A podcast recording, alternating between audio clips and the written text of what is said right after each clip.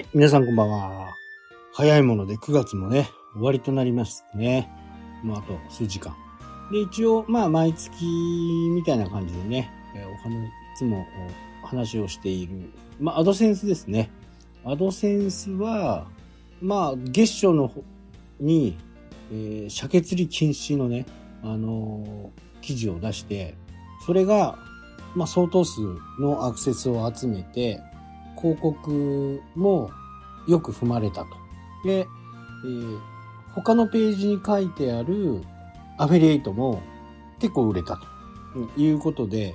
やっぱり記事の、その、スピード感とかね、地元でしかわからないようなこと。まあ、こういったことはみんなが求めてる情報なんだなというのを、まあ、再確認したわけですね。なので、まあ、こういうことをね、あの、皆さんの業界とか、皆さんの地域とかでね、そういったものがあれば、まあ、誰よりも早く、いち早く出す。そうすることで、注目が集まり、そこから、おなかなか、おいい情報が載ってるなっていうのを知ってもらう機会が増えると。まあ、よく言う話で、無人島にね、どんなに美味しいお店があったとしても、誰一人知らなければ意味がありませんよね。なので、仮にね、100人、うんその記事を見て、100人をね、ファンにしようっていうことは無理です。1割、1割5分。1割5分いけばいいですかね、15人。15人が、あ、こいつなかなか面白いこと書いてるなとか、あ、この人、よくなんか業界のことを分かって書いてるなとか、いうことを15%ですからね、えー15人の人に見てもらう。その人たちが定期的にまだ、またあ見に来てくれるような、まあそういった記事を作っていく。これは、あ僕の場合2週間に1回、あ1週間に2回の記事の投稿をしているんで、毎度毎度っていうのはちょっと厳しいというふうには思いますけど、それが1ヶ月に1本でもね、あるというふうな形になれば、え15人ですからね、150人の2ヶ月ですから、30人、180人が購読をしてくれる可能性が出てくるということです。本当になんかインパクトがあるような記事を出すことによって、それが30%とかね、40%とかなる可能性だった。ただ、まあ、どうでもいいような話、ね、今日ランチここ食べましたなんていう、全くトンチンカンのね、えー芸能人風のブログを書いたとか、記事を書いたとか、これじゃあファンは集まりませんよね。時には、これからその業界に入る人たちのことを書いてみたり、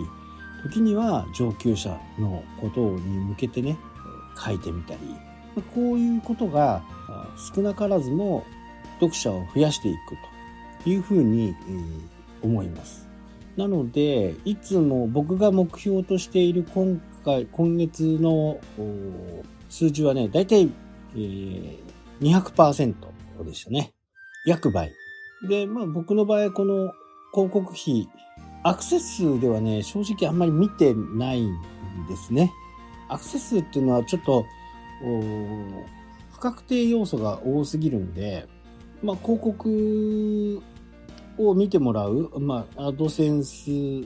ですね。アドセンスの料金が増えるとアクセス数が上がる。減ると今月はダメだったな、というふうな単純なね、えー比較ができると。まあ自分のこう、やることに関しての簡単な基準みたいなものを設けることが非常に大切なのかなと。いやアクセス数でもいいんですけどね。例えば今月、えー1000人来てくれた。で、来月2000人来てくれたとか。今月は800人しか来なかった。で、これでもいいんですけど、これアクセス数はね、ちょっと悪用、悪用っていうか、うん、アクセス数を増やすだけであれば、そんなに難しいことじゃないんですね。まあ、例えば、あ迷惑系 YouTuber みたいなね、ちょっと過激なことを言えば人は集まってきます。世の中のこう矛盾みたいなところをねガンガンやってるっていうのは人が集まりますよね。まあ、この辺をやりだしたら止まらなくなって最後は犯罪を犯すというのがね迷惑系 YouTuber の縮図ですからね。こうアクセスが欲しい動画のね閲覧回数が欲しいというふうな形になって過激になっていく。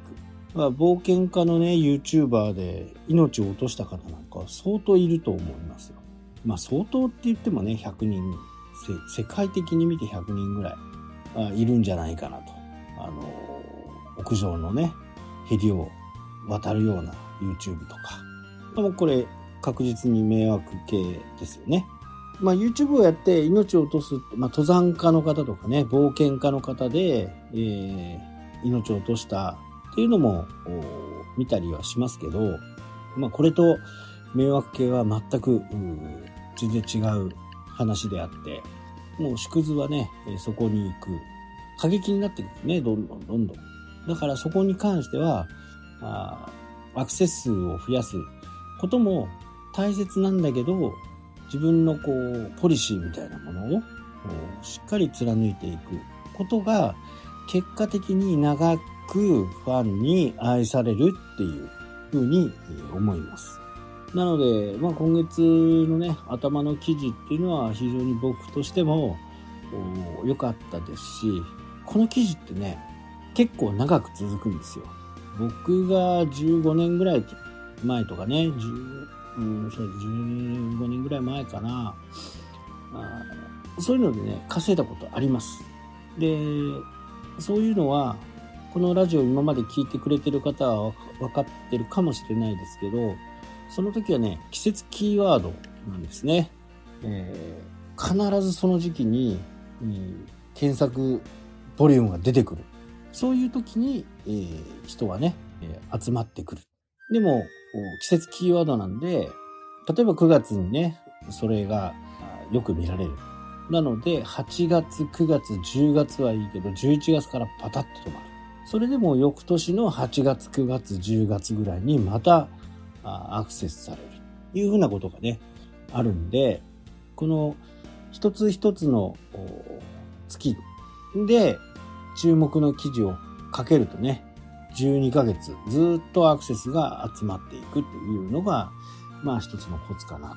まあどんな記事書いたかね、明日お知らせしようと思います。はい、というわけでね、今日はこの辺で終わりになります。それではまた。したっけ